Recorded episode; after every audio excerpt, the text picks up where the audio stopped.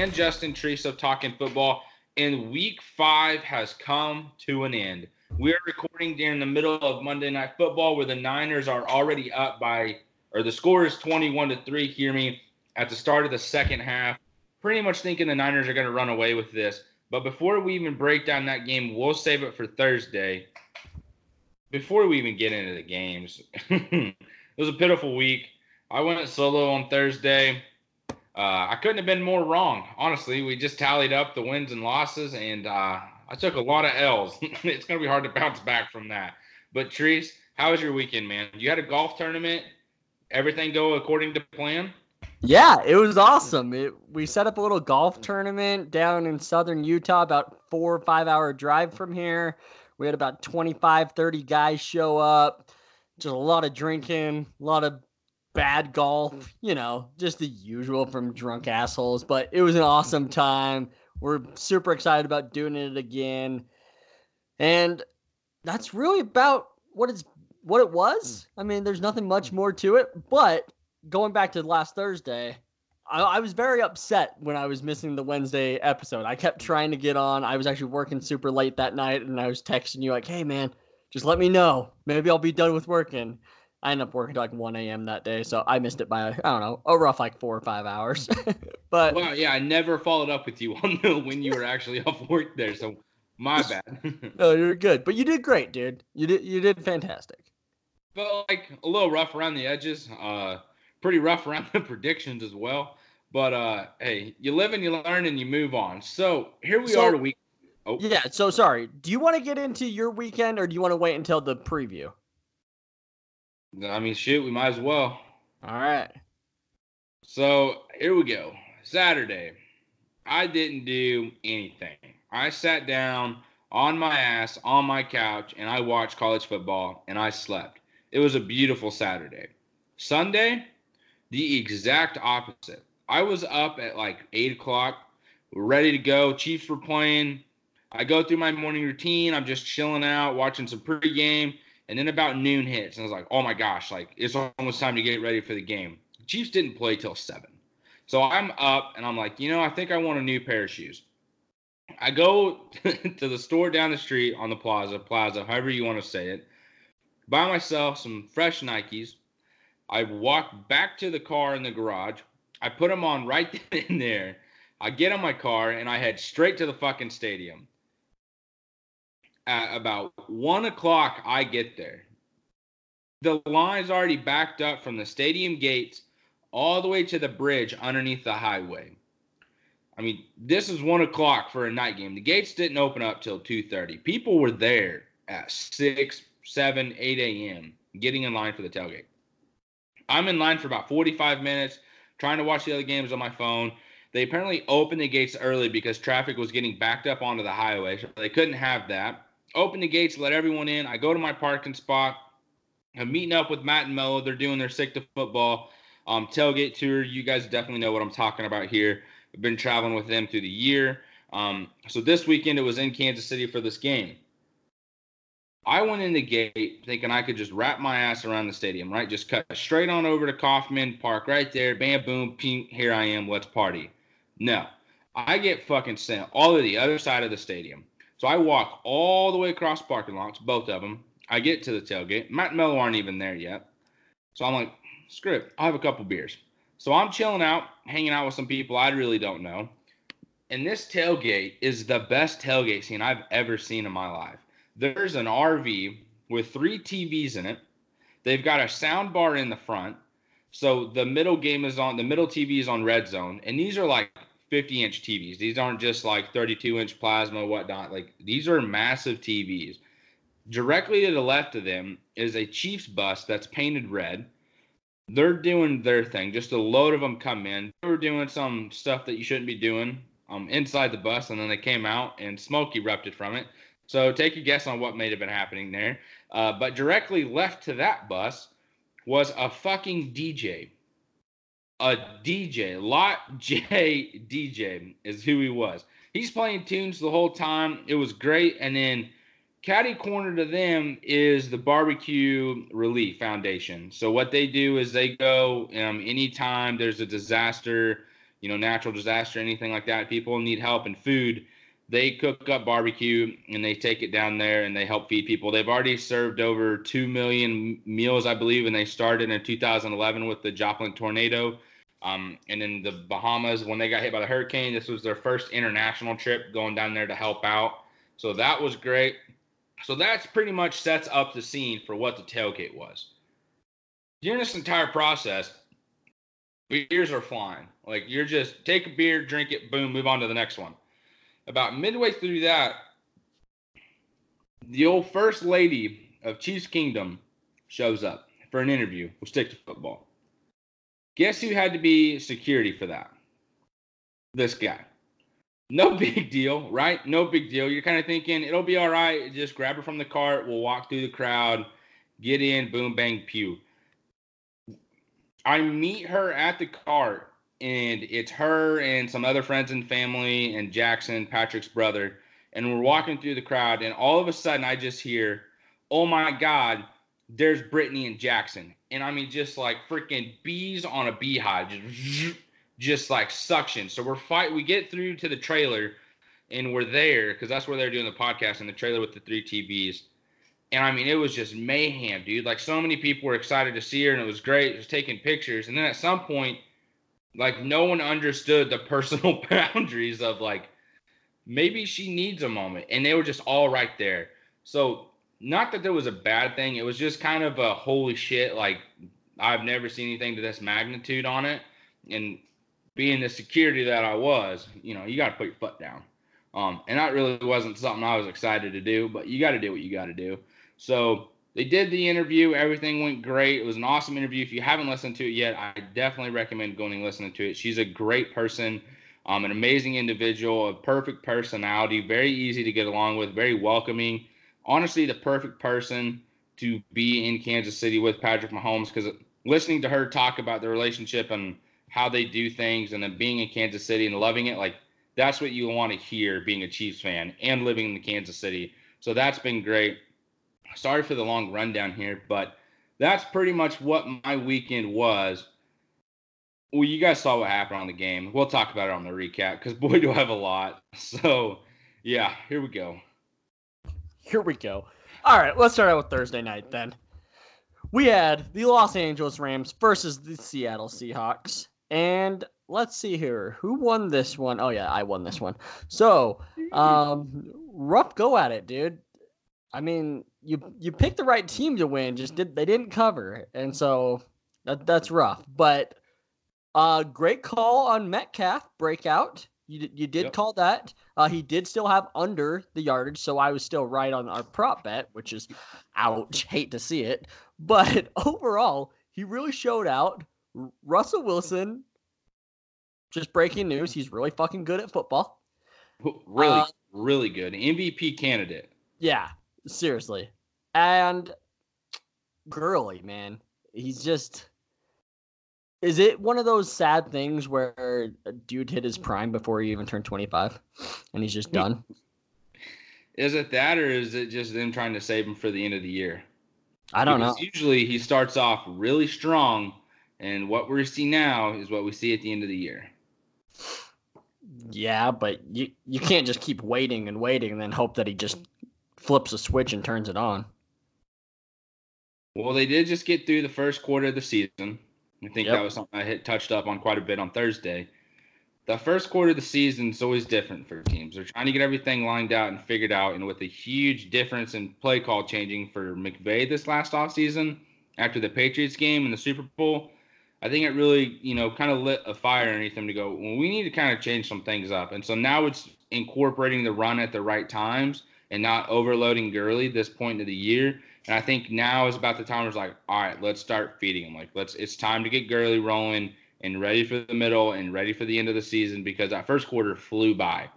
I mean, we're already week five of the NFL season. I was thinking about this today on my way home. Like, like we're almost halfway through the year. As sad as that is to freaking say, like it sucks, but yeah. it is what it is. And Gurley, went over the 61 yards. So uh, we both lost that one. So wait, he did not go over. Excuse me. He was under the 61. Yeah, so we both lost that one. Yes. Well, maybe that's why I'm losing because I can't read the freaking things. Yeah. That's all right. That's all right. Um, but overall, man, NFC East or NFC East, NFC West is going to be a tough division. Niners just scored again, so they're about to win this game. They're about to stay undefeated. Seahawks are now four and one, and the Rams are three and two. Rams obviously are not going away, so you, this is going to be a three-team race all the way through the season. Uh, I'm very excited to see how this one ends. So you're counting Arizona out of it? Uh, yeah. Yes. 100%. Yeah. But it's going to be a good rundown between those three teams to figure out who wins this division. Um, continuing back to our prop bets, though, we each had Goff going over 297 yards. We both got it. Gurley did not rush over 61. Um, Brandin Cooks, I definitely thought he would go over. Didn't happen. But the guy who did, uh, Cooper Kupp, and I owe him an apology because I said what this guy does is just catch touchdowns. He really doesn't do anything much afterwards. Boy, I couldn't have been more wrong Thursday because that dude just caught ball after ball after ball after freaking ball. Like it was almost as if the the Seahawks didn't want to cover him. Like, oh, there's another out route. Oh, there's another one. Third and ten. Who was oh, shit and out to Kupp? No joke. You kidding me? There it is. So it was frustrating to kind of watch that aspect of it. But man, he's good. Like he he can catch the ball and giddy up down the field. So I owe him an apology. There it is. Russell Wilson on 244 passing yards. We both said the over. We got that. Chris Carson. I am surprised you took the under there. I even said it Thursday, so I want to hear your reasoning on it today. Uh, I honestly kind of felt like it was going to be a Rashad Penny game. I thought that I thought Carson was going to get around 60 yards, but then have a couple touchdowns. But then Penny was going to have a lot of big runs. So uh, it was more just that. It wasn't my hatred for Carson because you obviously you said it last one episode and this one. I love Carson. So it was more just one of those gut feelings that just went wrong. Yeah, I hear you. But I think he's the primary running back. Oh, he, He is 100%. Good Thursday. I mean, Yeah, just 100%. Just get Penny out of there. Not you don't have to get him out of there, but I mean, realize that Carson's the guy and just go full force because he did a lot better than I realized. Maybe it was the first time I've actually, excuse me, was able to sit down and watch him play. But I was impressed. Like he does good. He's patient. He runs physical, hard. Love to see it. Love to see it. Um, Tyler Lockett, Treese took the over on the 71. I took the under. I won that. I got worried early in the game when he had that touchdown reception. I was like, crap, like here we go. Like this is just going to be the start of a freaking haymaker game. But then when I saw Metcalf have that deep touchdown, I was like, I'm going to get the over. And we just flip flopped him. Freaking wrong. So that is what it is. Other than that, is there anything else you want to say about this game? Two things. So that actually made our prop bet, so we're tied on the season. So that that's nice. I mean, just start over. Week six. yeah. and um, last thing with the game, why was Seattle playing such soft defense at the end? They literally just let the Rams get into field goal range. That's I, I really don't know. It- I mean, We were I all sitting there same just like, thing. what the fuck are you doing? Like, why are you playing 20 yards back with a minute left and letting them just go eight yard out route, eight yard out route, eight yard out route? Like, it was like four plays in a row. Same thing. Yeah. All to Kupp. Like All really. the time. Yeah. It literally got them right past midfield, and then Seattle was like, "Oh shit, we might need to do something now." But there were still 30 seconds on the clock, and they only needed to gain like 20 yards, and they did it. They just got extremely lucky that the kicker missed it. Yeah. I mean, it was surprising that Zuerlein missed. Yeah, I mean, is it was it is it Zuerlein? yeah, that's That's early. interesting. You're right. Okay, Yeah, yeah. I, I don't know what I was thinking there, but it was just it was kind of surprising to see him miss that. In the game, though, during during it, Russell Wilson is a different animal. Like that guy is something else, and Jared Goff is not. He looked sloppy. He still put up yards, but I mean, it's just there were like middle mistakes that are taking place, and you're just kind of sitting there wondering, like, wh- why? Why are you putting the ball there? Why are you standing too long in the pocket? So just watching it firsthand there in the bar, it was just kind of like I, I just, I don't know. It was frustrating to see him get that massive contract, and then it's just like bam, interceptions and mistakes. But two of those interceptions this on Thursday were off of wide receivers' hands, like perfect passes. He threw one in the end zone that was just a, a horrendous yeah. interception, right? Right, but in the fourth quarter, the one that cost them the game was a literally you couldn't have a better pass. Well, that's not the one I'm talking about. I'm talking about just like in the moments of the game, like these other errors are taking place, which are costing the game in the end. Okay. You don't approve. I get it. Any- no, you, no, I, I, I, I agree with you. I just think that he's had. I think he just had a lot of good things, or a lot of bad things go his way in a sense. So, it's all right. We're. I, I get what you're saying. He's not playing as well as both of us thought he was going to be playing this year. Yeah. That, that's the. So I might win that bet. You know. You might. I mean, the yards for sure. I'm going to win. Touchdown pass. Interception part, you might win. That's for sure. Hey, I'll take a W where I can get it at this fucking point in the year. All right, let's move on to the next one. We got the Cardinals versus the Bengals. You took the Bengals. I took the Cardinals. Cardinals end up winning by a field goal. This game was low key very exciting. It was a it was a fun game to watch. It was like Kyler Murray finally showed out. Like yeah. he had a, a little pep in his step and sitting in the pocket he wasn't as deep either. Like he was pretty damn close to being in the middle of it with pressure around him. And then when there was pressure, he was able to escape. And then he made things happen with his feet. On the reverse side, Andy Dalton, yikes, dude. But he did have some good plays down the field that kept them in the game at moments. But other than that, it was just. I don't know if he just doesn't trust anybody that he's thrown to or his line, but there just seems like there's a hesitancy there. Yeah, for sure. And I think what's making Kyler stay like more in the center of the pocket is because the last two weeks he's looking to run more, which is what he should be doing. Like, I mean, you're that athletic, you should do it. So now he's like, maybe I shouldn't take that eight yards deep because now I have to run further. If I'm staying in that five yards deep and the pocket starts to collapse, I can escape and then just take off. I mean, that's why he had 90 rushing yards, I think. Yeah. So, yeah. So overall, man, they looked good. Uh, good for the Cardinals there and Bengals. Hey, I mean, keep fighting for a quarterback in next year's draft. if you were the if you were the Bengals, would you try to trade AJ Green? Yes. Morely out of disrespect for him and getting a first round draft pick from it. Like I if someone's offering you like the Bills a first round draft pick for AJ Green, goodbye. Yeah, Exactly. Like this is your last year you can get a first round pick for him. Next year you can't. Like th- he'll be another year older. Like now all of a sudden it's dropped to a second rounder. So yeah. I would I would as well.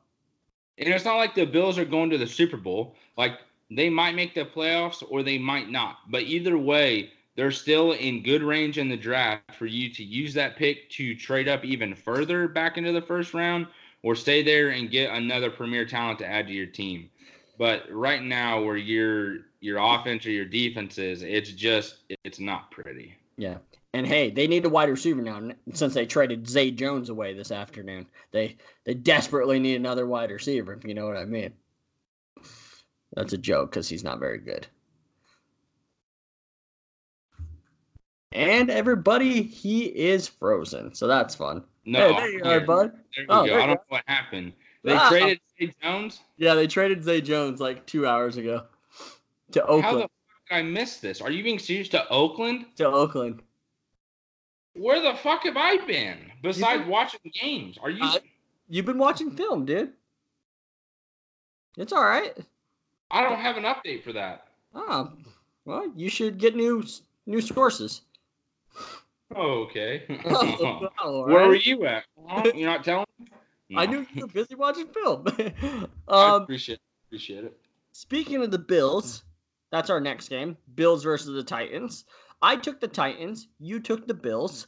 Uh, you talked last episode about uh, why did I take the Titans. The reason was because I honestly didn't think that Josh Allen was going to play. Uh, yeah. you actually talked about like, hey, there might not be that big of a difference. Matt Barkley is fucking garbage, so there there is a difference. Uh, so that that was the reasoning that I that I put picked the bill or the Titans there. so rewatching this game, I feel bad for Mike Vrabel because he's a quarterback away from having a pretty damn good team. I mean, realistically, he is. Yeah, for sure. Absolutely. Their, their, defense, not that they played bad, but they didn't play great either. I wish I would have done a better job of taking notes. I told myself I was going to do it, but when I watch film, I get into it. So I sit up closer to the TV like I'm playing Madden, and I left my pen and paper on the couch, which is only two feet away. So instead of turning around to grab it, I was like, I'll just remember all of this. And of course I did. So here we are. But uh, Josh Allen, he's got a mustache right now. Maybe he seen, he saw the old Minshew magic, but uh, the mustache right above the upper lip that lines in just above the chin strap and below that first bar of the helmet looked a little silly. There's a little peach fuzz there, but it's just dark enough for you to understand what's on his lip. Um, it's not chocolate milk; it's fucking hair. So welcome to the uh, the man club here, Josh Allen. But he made some plays. Like he had some throws. He had some silly decisions again. But other than that, I I'm impressed with Josh Allen. Like he is really starting to develop into the guy. He hangs onto the ball a little long at times, tries to step up into the pocket when he shouldn't. Excuse me. But other than that, I I really like his game. I like the way he does it. He's about another receiver away from being pretty deadly in the league. And if you add AJ Green there, look out because the Bills will be competing with the Patriots for that division because the Patriots have faced nobody this season and they showed or a lot of flaws were shown Sunday. Yeah. I mean, I don't really have anything else to add to this because uh, you said basically everything I wanted to. So, um, so that's that. Let's move on to the London game. We have the Bears versus the Raiders. You took the Bears. I took the Raiders. Raiders obviously won that game. Uh, Allen Robinson. Again, we've been saying how he just needs a quarterback. Hey, uh, maybe maybe he doesn't really need a quarterback. Maybe he's just that good at this point. So he looked great. The Raiders' offensive line owned Khalil Mack. I watched all of this game, and they really just said, You're not beating us. We don't want this headline of, Oh, great, we traded you away. Now you're a Defensive Player of the Year candidate, and you also whooped our ass. Uh, that was big for the Raiders. It really was. Yeah, the thing that pissed me off with this game was having Montgomery and Jacobs on one of my fantasy teams and saw that Montgomery was projected higher than Jacobs. So I flipped him starting wise and Jacobs went off. So I missed out on about 30 points there. No big deal. Like that was the separation of points for that league. It was he's had had 65 points in that league. It was ridiculous. Sitting so, on my bench looking real good. So you're a uh, projections whore, first off. Well, I was I couldn't figure it out anyways because he didn't have the best game last week and Montgomery did. And so I was like, well, Jacobs is back. And then I was thinking the Bears defense is the Bears defense. Khalil Mack's going to be pissed off. But I mean, shit, I was wrong altogether. Like you said, the the Raiders' offensive line was able to stop him, and their tackles have developed tremendously this offseason. Like they both of them, left and right, are doing pretty damn good. Yeah, yeah, they paid the dude from the Patriots a shit ton of money. Brown, mm-hmm. Trent, Trent Brown, mm-hmm. and then yeah, uh, Miller, Muller, what's his name? The kid Colt from UCLA. Miller. I think Miller. that's it. Yeah, yeah, yeah, you're right. UCLA kid for sure. Uh, speaking of fantasy, I just had to hurry and put this out there. I survived an intense matchup. I ended up winning by one point. I left Will Fuller on my bench, who went off. What? And and I faced Christian McCaffrey, and I still won. It was unbelievable. Wow. Uh, you know, Aaron Jones sure helped me out. That's for sure. Oh, okay. and I and I had Mike Evans in my starting lineup who had zero. It was it was incredible. I won 131 to 130 last night during we won't talk about your game. He had mm. I had Demarcus Robinson and he had Damien Williams, and it was basically whoever scored more won that game. So pretty uh, much the fourth down stop helped him out. Congratulations. Yeah. Yes, exactly. No, it really did. That won it for me for sure. I, I know. Thanks. Yeah, thanks. All right. We'll move on to the next game, which is my team. the Jacksonville Jaguars versus the Panthers. We both picked the Jags. They didn't. They couldn't pull it out. Uh, but I love Gardner Minshew. That's it. That's the end of discussion. He is the real deal. He is awesome. He makes amazing throws every single game. Every time. I'm like, oh, multiple, what, multiple. Yeah, this is what it's like to have a quarterback like that can actually throw the ball and like keep you in ball games, and you don't have to rely on your defense like holding teams to ten points. It's crazy. So, how about this? The only players in NFL history to throw for 1,200 yards and nine touchdowns with one or fewer interceptions through their first five career games. Gardner Minshew and your boy Patrick Mahomes. Hey, welcome to the club, man. It's It pretty feels- nice. It feels great. Uh, Nice DJ Chark, here with me. yeah, exactly. DJ Chark, absolute stud. Uh, D- Dede Westbrook still struggling. I mean, he he he had a pretty good game here, but he still just he just he doesn't look like the guy like that everybody thought he was. Um, just, they just need a tight end, and Josh Oliver he started practicing last week, so maybe he'll play this week. Their third round pick out of San Jose State. Uh, so hopefully he gets going there. Uh, defense played all right.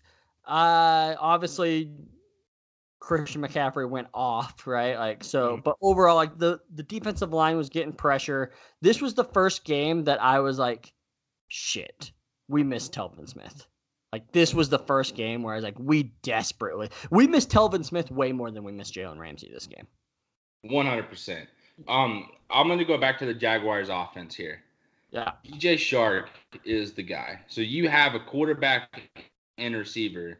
You have a running back, in the tight end losing O'Shaughnessy is a tough. Like when I saw that news come out today that he was out for the year with the ACL, I was pretty bummed because it looked like he was starting to have a pretty good season. He, He had was. a couple good catches this game. That hel- the catch off the helmet was great. I di- I couldn't find the play for him getting hurt, so I don't know if it was like a weird bend or it No. contact or no, he just got tackled and it was weird. Like I didn't think it was that serious. I honestly didn't. I thought he was going to come back into the game. I thought it just like bonked a knee, like knee to knee or knee to the ground really hard. And but eh, I guess it was worse than that. Obviously, he tore his ACL. yeah. So, uh, yeah. Um, and going back to what you just said, running game, dude, Leonard Fournette. Ever since I just went off on that man, he is he's balling out. He is playing very well, and that's what's making Minshew that much better as well. Like Yeah. teams are having to bite on that play action, and that's where Minshew's making a lot of the big plays is on play action. And Fournette pissed me off at one play because when I went back and watched the film, when Minshew goes to when he fumbled the the the handoff, it looked like it was going to the fullback. Yeah, Um, yes, maybe he forgot that they were an I or I think he did. I, I honestly think that he forgot that there was a fullback right there. Yeah, but then the way like the fumble takes place and they're fighting for the ball, and then Fournette just turns around and gives him a look like, "Are you freaking serious?" Yeah, Like Fournette, everyone's been giving you that look since the fucking year started. Why are you giving it to a quarterback who you finally have?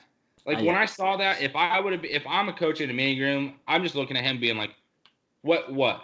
What's that look for?" Leonard Fournette, you fumbled against Houston that cost the team a win. Relax. Yeah. So hearing that was frustrating. The Panthers' offense, though, they look a lot better without Cam Newton. Yeah. Oh, if only somebody had been saying this. Yeah. Huh. I think Huh. think I'm looking at him. Right so Allen, what's his first name? Why can I not? Is it Brandon or Kyle? it's Kyle. Kyle. Damn it. So Kyle Allen, besides his fumbling issue on not being able to handle the ball, dude spreads the ball around. Yep. Samuel was involved early. DJ Moore was involved later in the game. And then Christian McCaffrey was just Christian McCaffrey. And this game showed his toughness. I mean, he took a lot of carries straight up the gut. Like these weren't, you know, sweeps to the outside. They, you know, they weren't extended run plays. They were dives. They were powers up the middle. And then he was making a guy miss and he would go. And then taking multiple hits, catching the ball out of the backfield he's a good freaking running back. And Yeah. it's like everyone talks about him, but that respect isn't there. You know what I mean? It's it's like everyone's waiting for the white running back to get hurt and be like, oh, I guess he's just not a good running back. what you got going on at your house, bud? Well, hey, it's been nice knowing you guys. Um, can you did you hear that? Yeah. Uh, yeah, that was fucking terrifying, dude. My heart's racing right now. I guess somehow the cat toy got up the stairs and she carried it down. I did not see the cat coming down the stairs. I just, oh wow, I'm scared. Uh, back to this game. Fuck me, dude. Okay, let's head to our next one. That's all I have for the Jaguars and Panthers. Ooh. Yeah, we'll go to the next one. You need a second. You need a second. I'll, Dude, I'll take this. the shit out of me. Like I didn't know what to do. Like I was just waiting for more than one thing to come down the stairs, and it's just my cat looking at me, and it just goes meow, and that's just freaking bastard, man. That's why I don't like cats. Oh, that's It's awesome. just- she randomly stares off into the apartment. I probably shouldn't be saying this out loud in case the thing could fucking hear me. But we'll just be sitting there, and all of a mm-hmm. sudden she just like whips her head to the wall, and I'm just like, "What's there?" Did you just say in case what's going on? the thing hurt me? Is that what you just said? Hey, said? I've heard that if you give it recognition, that's when shit lets loose. and I'm already scared enough, man. There's a lot of weird noises that happen here at night. I, I wake up in the middle of the night, like 3:30 in the like 3:30 a.m.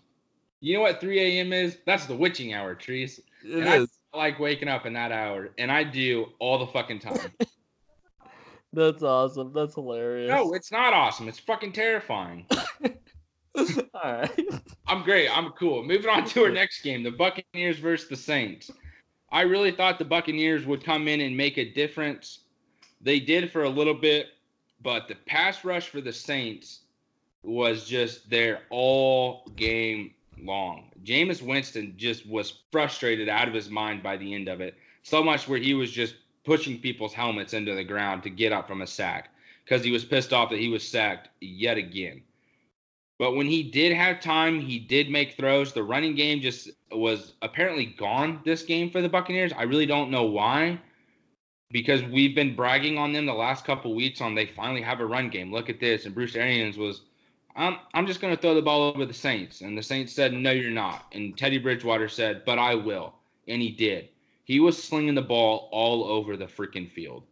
Sideline down the middle of the field in tight windows, perfect checkdowns. I mean, Teddy Bridgewater had a A plus game that you can't help but be impressed with, and he's undefeated with the Saints. My only question is, does he keep the job when Brees is healthy? No, absolutely not. Not, Uh, there's not not even like a question mark there. none whatsoever. Wow. None whatsoever. Uh, and he's going to lose next week when he plays the Jacks. So there's that. Uh, I actually have. I actually want to talk to you about something here. You were talking up Jameis Winston a lot without me. Like, just because I'm on the episode, not on the episode, doesn't mean you can all willy nilly go and start talking gibberish and like fake shit, like fake news. Like he's not good. Well, talk to me then. What are you talking about? I mean, he's not very good. He looked great last week. Yeah. Who was he playing? The The Giants? Rams. Oh yeah, he played the Rams. That's right. Who also look like shit. That defense looks awful. Uh, well, he made him look even worse, Treese. That was my point.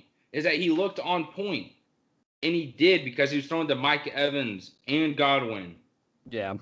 and Okay. the running game was going. So Okay, he did have have- a good week four. I, I will give you that. He did have a good week four. 385 yards, four touchdowns, and an interception. That's solid. Um, Glad box score. yeah, I literally just read it. I was like, what what was it? Because I thought he threw two picks, to be honest. So then I was gonna be like, ah, dude, four interception or four touchdowns, two picks isn't that good. And then turns out it was You know only who one. did? What did he do? Jared Goff. Jared Goff looked awful that game. Yeah, he looked really bad. I mean, it's very hard to look good when you throw it 68 times and you have no running game. So, Hate to see it. hate to see it. All right, that I got nothing else on this game. Saints dominate. Nothing. Nothing. Oh shit. Okay. Vikings Giants run away with it then. Uh, they Vikings need to just do something with Stefon Diggs. Like it's this should be making more news than what it actually is. They fined him two hundred thousand dollars for missing a couple days. Still not really targeting him. Thielen's the guy, which Thielen's great. Um, Cook still doing great. Uh, they really shifted more back to the pass the last two two weeks. I think it was something like 60, 65% run the first two, three weeks of this year, year and now it's like 65% pass the last two games. So, um, I think that they they need to find that 50-50 area. um, but overall, I just want to know what they're going to do with Diggs. That that's the big thing. I obviously they keep saying they're going to keep him, and I don't see a reason for them to trade him. I think that's what makes that offense so great is you have two stud wide receivers plus a running back. So in the end, I don't think that they move him, but I would love to see him moved and go to somewhere with a real quarterback. I think that'd be awesome. I agree with you. I don't think he goes anywhere. Yeah. Um, I think they should keep him if they can. What the how how should I say this? The on-camera interaction between Thielen and Cousins that I don't know if they had in person, but they had to the media. Um, Thielen, of course, coming out going, "We can't be a one-dimensional team. You just can't do it in the NFL." And Kirk Cousins then apologizing on his weekly show with the news station there, saying, "I need to get him the ball more. He's one of the best receivers in the league." You know that pissed off Diggs because you got two of them literally on the team, and you're talking about one of them. So that pissed him off. But Thielen did have himself a game. Like, and when Kirk Cousins throws the ball, I'm, I don't know how to say this because there's sometimes where he throws it and you're just like, why the fuck did you make that decision? Like, why did you throw the ball there in that way, in that situation? And there's other times there's like, shit, great freaking throw, Cousins. You know what I mean? Like, you just yeah. can't help but be impressed. And then there's a vice versa of it. But the difference, I think, for this game with the Vikings was that the play action was present. Like the running game was on point. The play action got guys open. I mean, you, there was a couple times where they did the play action, and if they would have handed the ball off, Cook is gone. But the defense would bite on it still, even though he had an open running lane. And then Cousins would roll out to the right, you know, just kind of bootleg, boom, find Thielen down the field. He only went to Diggs a couple times, but I think this next game is going to be the one for Diggs. I think that's going to be the game where they're like, okay, let's give him the ball and give him some attention. Now to the Giants. Julius Peppers looks great this year. Like he is having himself a freaking season. He's already had a couple interceptions. He had a forced fumble this week. He's making plays. He's physical. He looks smarter in the back end where he can where he's putting himself in position to make those plays. And then going to the Giants offense Daniel Jones got screwed this game because he had about two or three touchdowns that were dropped.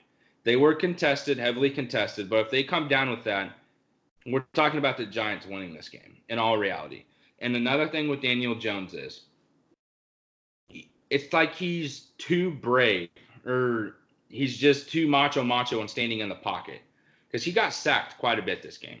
And the reason is is because he would either step into the sack or he would just literally stand in the pocket with not not that he is like scared to escape or that he can't. He's just I don't I don't what's the word I'm looking for here. Where he's literally brave enough to stand there and keep his head down on the field and not like be scared of the pass rush. Like he's just fucking standing there, and then he goes like to throw, and he's like wham, hit, sack. So he's got to find he doesn't have the time in it. He doesn't have that like clock in his head of yes. like, I gotta get, I gotta get out of here, or I gotta throw the ball. Yes, and so that was the difference. And if he finds that, he's gonna be dangerous because when he does escape, he keeps plays alive and he keeps his head down the field. But man, him standing in the pocket is a thing of beauty because his head is not like he has no thought of the pass rush. It's like I'm looking down the field and I'm gonna throw it and I love it. Another thing I saw with Kirk Cousins, why the fuck is his back pedal from the snap like freaking John Elway or Joe Montana? This 90s, I'm just gonna backpedal like three or four steps and then turn my body and throw. Like, where the hell did that come from? Like I was watching and it was like, what the, what the fuck are you doing? Like I literally said that three or four times to my television. I don't think anyone heard me except maybe the cat who just scared the shit out of me. Yeah. Damn thing.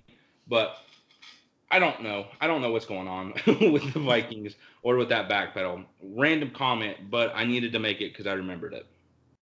That's fair. All right, ready to go on to the next one? Yeah, I, if you got something to say about it, please do. I, I started it, so I'm good.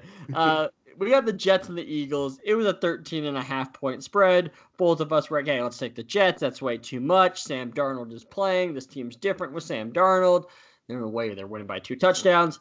And Friday comes along and they announce that Sam Darnold's not playing. And the Eagles go on to dominate this game. Win by like 25 or something like that. I can't remember the final score. Uh, Carson Wentz is starting to become Carson Wentz again. He's Yeah. looking fucking good. He's I don't know how you can be six five and duck sacks the way he does. No, it's unbelievable. He he does it he does it like once a game too. It's, it's like not like w- once or twice a season. It's seriously every weekend.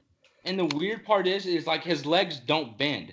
Like it's literally just his hip, like his Yeah. torso from the hips just goes boop. Yeah, it's like he's trying to stretch his hamstrings and just like lean forward. Or uh, yoga class. yeah, yeah, exactly.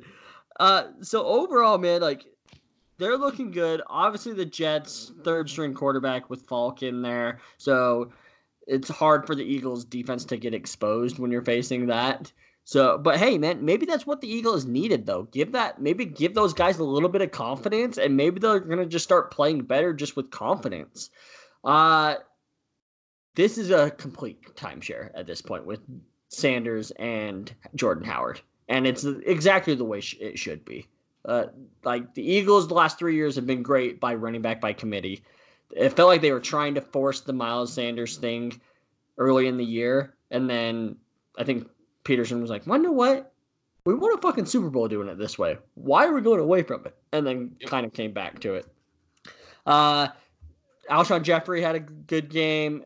DeSean Jackson still not back. I wonder when he's going to come back. Hopefully next week, just for that offense's sake. Uh, so overall, though, they look good.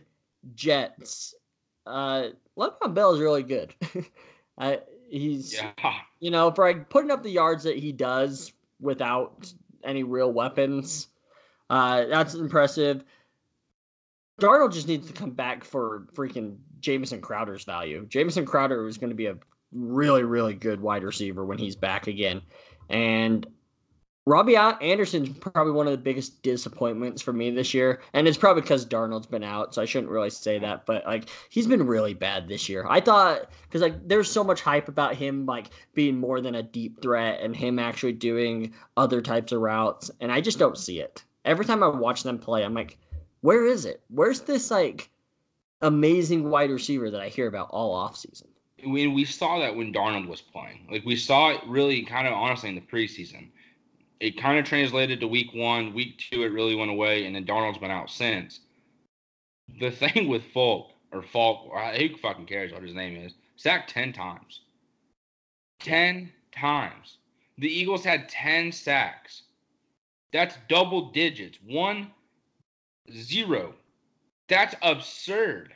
Like you can't even blame the offensive line either because the last honestly the last five or four sacks were in the fourth quarter with under seven minutes remaining. And i'm not even kidding you. The last half of the tape that's shown is just sack sack sack sack sack sack over right? Like that that's honestly it.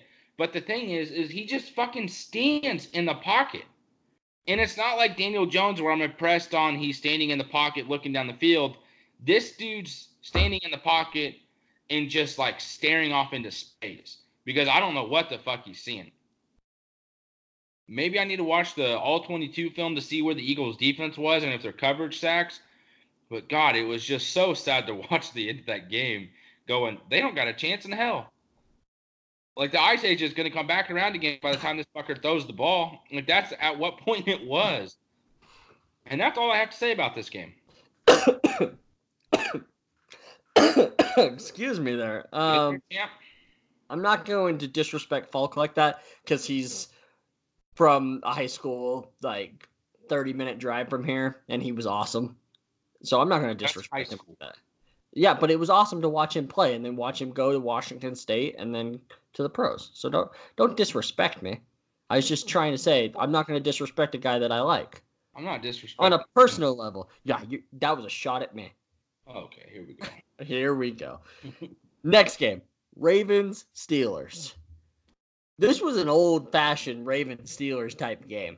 Like you could tell the guys just don't like each other, hitting each other hard. And Knocking each other out. Too soon. Yeah. Too soon. no, it's not too soon. Okay. Not too soon. Face masks are falling off. Our pets' heads are falling off. You got knocked Um, out. uh, I mean, I don't even know where to start with this game. Should- I- Um, let's start with Jackson. So Lamar Jackson, 19 for 28.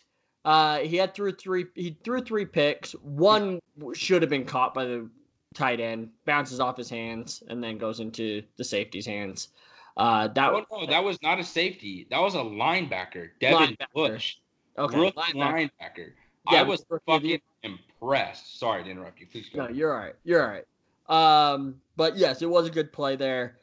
Uh, but overall, I I still don't hate the way he played. Obviously, you you want to cut those turnovers down, but kept him in the game, made plays with his legs, and then Steelers just. I don't know what they're doing. Like it, their game plans are so strange to me sometimes. Where it's like they were like super creative against the the Cincinnati Bengals, but then you're not that creative against the Ravens. Like I don't know. Like, did you really need to be creative against the Bengals? Like, did you need to use all those all your chips or all your cards? Like, it, it's weird. Weird I think it was mainly that the creativity worked against the Bengals because the Bengals are just tigers roaming around in the wild and with not a fucking thing. Like, like they just got out of the zoo. Like, oh, when's someone gonna feed me? And the Ravens are like, uh, we scavenge for our food, motherfuckers, and we've been here before. Good try. Yeah, for sure. Sorry for the MF for there. That wasn't needed, but I think my point is made. It made it better. It really did. Uh, overall, I think that if I was a Ravens fan, I would be worried.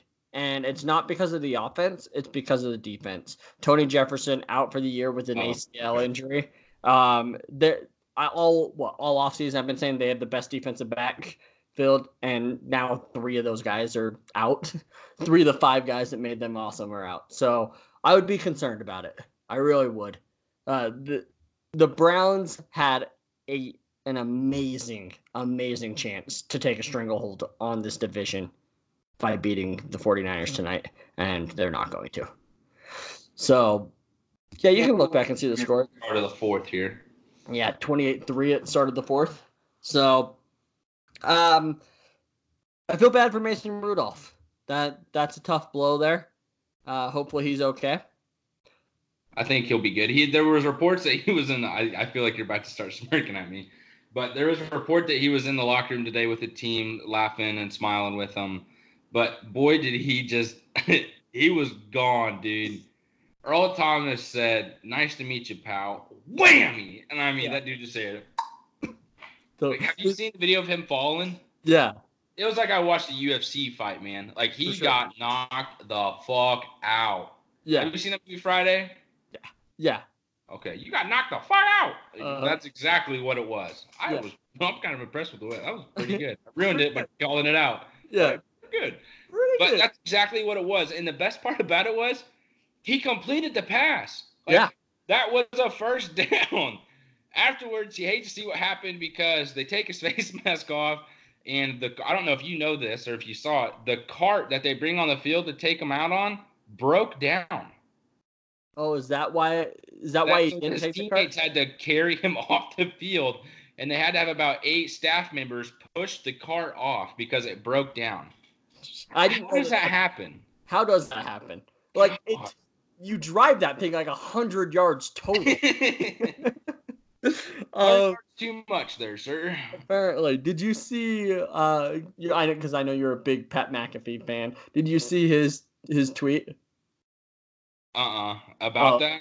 Yeah, it was something like, imagine getting knocked out and waking up, and you don't have a face mask on. It's so I can't wait to hear his story about that on the pod. That's gonna be funny. That's Yeah. about the only other podcast I listen to. That is freaking hilarious. Yeah, really funny. um, let's see here. James Conner's starting to become James Conner again. He's he's been he's looked very good the last few weeks. So averaged another four yards per carry this game. Uh, Juju starting to get become the guy again. Rough fumble at the end that cost him the win, uh, or cost him a loss, I should say. But uh, Fitzpatrick has made that defense like back to like somewhat of a Steelers defense. Mm-hmm. I think And I that think- they're sorry, go ahead. No, you go ahead. I was gonna say I think that they're very happy with their investment of the first round pick. And I would agree with that. And I think the Steelers may have gave the blueprint on how to beat Lamar Jackson. Because they did things within their coverage on staying underneath the receivers and forcing him to throw over the top. And it was as if he couldn't do that at times. And that's where the interception came from. One, Devin Bush took it away. One was just a really si- silly decision that I think the receiver ran, ran the wrong route on. I think he Yeah. turned the opposite way. But the way the Steelers were set up, where it just I don't know, it didn't seem like there wasn't anything to gain. But I have to give him credit. That pass that he had to uh, Hollywood Brown in the end zone, you got to give props to Hollywood Brown there too. That was a awesome connection, and he took a shot Yeah. And still held on to the ball. He did, for sure. So I think in the end it's Lamar Jackson still has a lot of room of growing, but I think everybody can recognize the huge improvement that he's also made this this offseason into the Yeah. season. So all right, moving on to the next one. This one will be quick. Patriots versus Redskins. Uh Jay Gruden fired today. Patriots Oh. dominated. Tom Brady's very good at football. Uh, this defense still looking elite. Still has not faced anybody really that good. Uh, not saying that they're not elite, but even when they face somebody good, because I think they're just a really good team. Uh, Sony Michel looked good for the first time this year. Finally, Yeah, gave- they really got the running game going with them. Hate to freaking see it for a Chiefs fan after last night, but we'll get to that here in a little bit. yeah, we'll get to that. Uh, Colt McCoy, you want to talk about him? That's about it. That's about it. More, more of the fact that we we talked about uh, how he was probably going to be the starter Yeah, uh, pretty early, and Hey, then we called it. yep. Other than that, I got nothing else on this game. Um, I do. The Okay. Patriots are in trouble.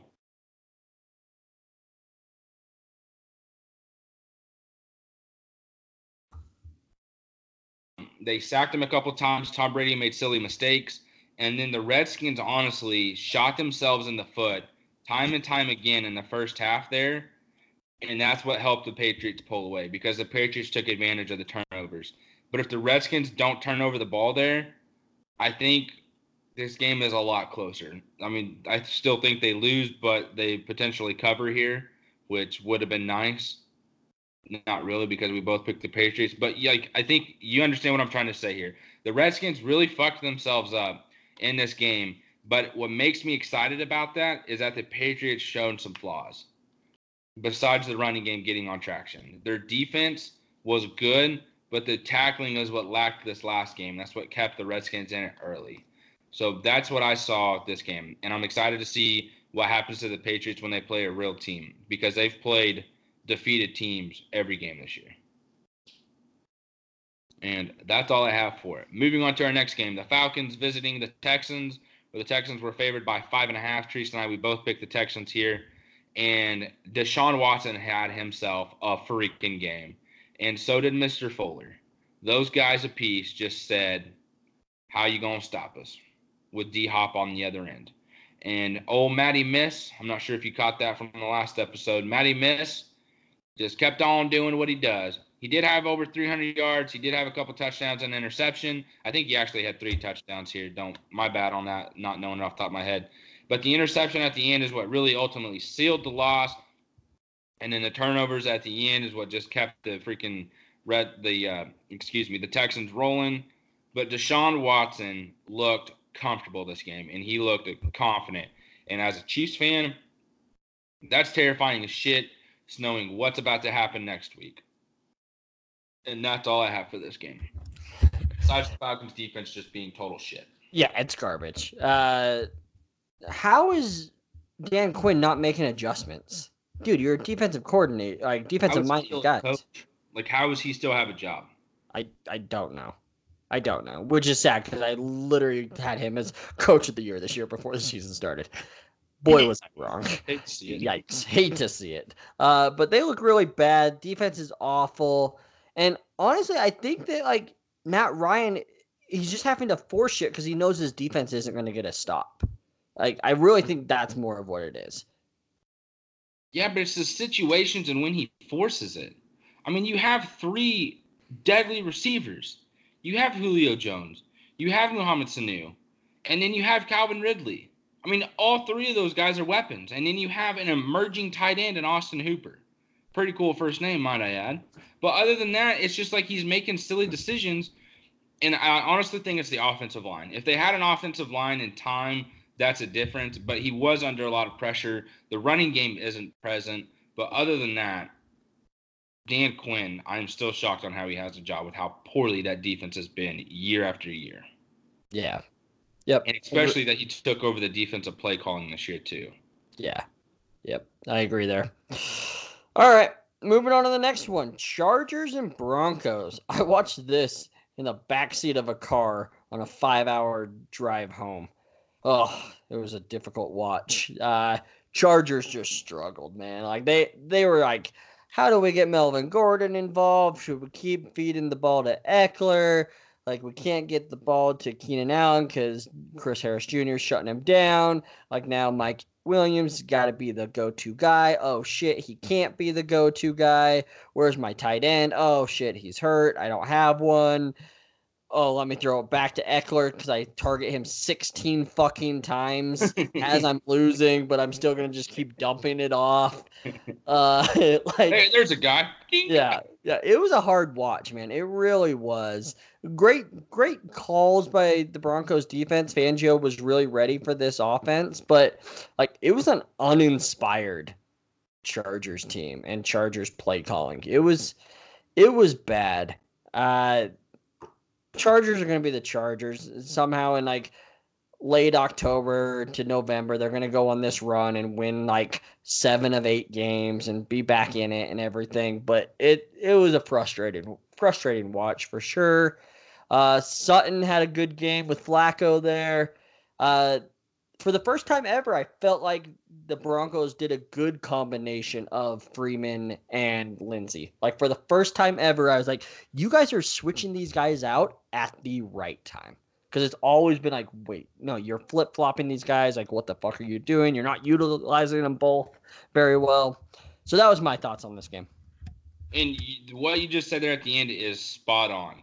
The Broncos figured out their play calling and that was the reason why I said there's a potential possible there was the, the, potential that they could go absolutely defeated this season, and they came out electric that first quarter. They won the game in the first quarter. Phillip Lindsay with the rushing touchdown. Uh, Sutton has that breakaway reception where he breaks a couple tackles, gets into the end zone, and that was really the emergence for him as well. And I think that got him some trust from Flacco, which is great for their offense moving forward. You already brought out the, the situational running back on the right play calling at the right time. Phillip Lindsay was running all over the freaking Chargers defense was kind of a shock because I figured they would have much more of an answer to that, and they didn't. But the Broncos defense just I don't know if they confused Philip Rivers, but Chris J- or Chris Harris Jr. shutting down Keenan Allen was a big deal. Mike Williams was back this game, really didn't have much of an answer, and then the running game was not present. But the turnovers, the tipped balls that would turn into an interception, getting sacked and fumbled, I mean, they're just anything that could go wrong for the Chargers honestly went wrong. So, as much as we want to say the Broncos won this game, I want to say the Chargers lost it. It's kind of like, well, no shit. But I mean, if you really think about it, the Chargers just shot themselves in the foot and lost this game. And they did it so much, there was too big of a hole in their foot that they couldn't catch up. That was really the damage to it. And that's all I have to say about this game. But the Chargers, like you said, it's going to flip a switch and they're going to come back and they're going to go on a run and be the other team in the AFC West that's like, hey, don't forget about us. Totally agree. All right, let's move on to the next game, which is the Packers versus the Cowboys. Uh, when these two play each other, it's must watch TV. every time they play, it's a fucking awesome game. Like This no should- matter what. This should always be a Thanksgiving game. There's no reason it should never not be. Yeah. This should be one of those games every Thanksgiving, Packers Cowboys. Thank you. Yeah. It oh, dude, I loved it. Every second of it. I mean, part of it is because I had Aaron Jones on my fantasy team, but it was Cowboys making a good comeback and Packers just like trying to step on their throat and I couldn't quite do it. Amari Cooper going off, Dak having a couple just stupid boneheaded plays, but also making a lot of very good plays. Just very good throws down the field, Yeah. like along the sideline, over a defender, and the only where his guys can get it to Gallup, to Cooper, to freaking Ezekiel Elliott. Sorry to interrupt you, but I mean, just wow, man, was he throwing the ball all over the field? Yeah, he really was. And Aaron Rodgers didn't put up huge numbers, like 240, 250 passing yards, but no he looked, touchdowns. No touchdowns, but he looked good. But he looked good, and especially without Davante Adams, like it's mm-hmm. ex- like take away the number one receiver for a lot of starting quarterbacks and see if they put up 250 passing yards, no turnovers. I, I don't think a lot can do it. You I- know, I know, didn't say I didn't say all. I just said I don't think No, a lot can. I, so- I just want to make sure we know there's another guy here that There- can. One hundred percent, there is. Um, but man, it was just an awesome game. Like that's all I can get back to doing. The defense for the Packers, that pass rush is just very, very good. It is. It's going to be getting after people all year long. Uh, Jaire Alexander, one of my favorite corners, he got beat a couple times by Cooper, but he also made a lot of good aggressive plays at the same time, and that's kind of the type of cornerback he is. He'll probably end up. He's the what got the Packers rolling early. Like that interception that he had at the beginning of the game is what just got the Packers going. Um, I know you're about to go all over Aaron Jones here, so I don't want to take away the hype train there. No, But man, does he got going to say a strong ass stiff arm. And then when he's not using it to like stiff arm you into the ground, he's waving goodbye to the end zone. Like, oh, that was great. Yeah, he, he it was it was awesome. He, he was actually on one of our cold cuts today. He, he had a Yeah, nasty little cold cut. So It looks pretty good. I liked it. They got some recognition too, so that was pretty cool. yeah. So overall, ah, dude, I just I'm gonna go back and watch that game tonight. I think just because it was such a fun game. Uh, it, Aaron Jones, I what I loved was like he backed up his talk. Like he was like last year he said it, and this year he was saying it. He's like, I'm gonna show why I'm just as good as Ezekiel Elliott. And obviously, he's not, but like stepping up and doing that type of play is is really impressive, especially when you know that the Cowboys were probably, hey, no Davante Adams. Let's just worry about stopping the run, and we're gonna win this game. And they still couldn't do it. Couldn't agree more. That's honestly all I have to say about this game. Anything else you want to add? Nope. Uh, your game's up. Take it away. I'll put the You- mic down. You got it. Chiefs and the Colts. The Chiefs were favored by 11. Treese and I both picked the Chiefs to win. And as you guys know, that's not what happened. What happened this game was the Colts owned the time of possession. Through and through, that's what they did. The Chiefs were down the number one and two receiver. Their offensive line got beat up about middle of the or end of the game. That hurt. And then on the defensive side of the ball, they lost Anthony Hitchens and Chris Jones to groin injuries. And those are the two primary guys that can stop the run. So at the end of the game, with about seven minutes left, Jacoby Brissett runs over to his coach on the sideline, Frank Reich, and goes, Do you know what? Let's just keep running the ball down their throat. And that's exactly what they did. Marlon Mack had over 130 yards rushing. I think he had a touchdown on top of it. But the Chiefs did not have an answer on stopping the run. That last quarter was boring. It sucked because it would be third and two, fourth and one, first down. Third and three, fourth and one, first down. Second and seven, they run the fucking ball. Third and one, they run the ball again, six yards. First and 10, run the ball, second and four. And I mean, it was just six, seven, eight yards at a time. And the Chiefs, I mean, they just didn't have an answer. And at one point, you're just waiting for them to throw. Like, just throw the ball and make a mistake. And it's just bam, handoff. Or just, or we're to pitch it to the outside. And then the Chiefs offense gets on the field. Third and 28, they get 27 yards. Byron Pringle tries to make it outside. He gets hit as on he's he's trying to make his step to get balance to reach for the first down. It was like he got if you watch the film and you see when he gets hit, it's when he's planted with his left foot and he's getting ready to plant with his right foot. And right when he gets hit, that right foot sucks underneath him and he gets tackled. That's why he doesn't get the first down. I wish he would have just bulldozed forward and got it, but he was trying to figure out what side he's going to run on Kelce from the block. So I can't be mad because he had a hell of a game. I mean, he had almost he had over 100 receiving yards. He had a touchdown. That was his breakout game. I'm proud of him.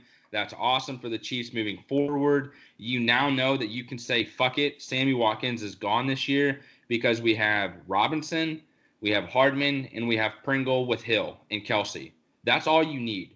You have your speed and you have your size and your reliability. There it is.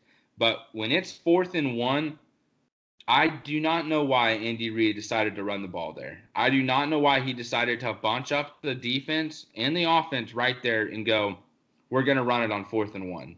The running game hasn't been there all game.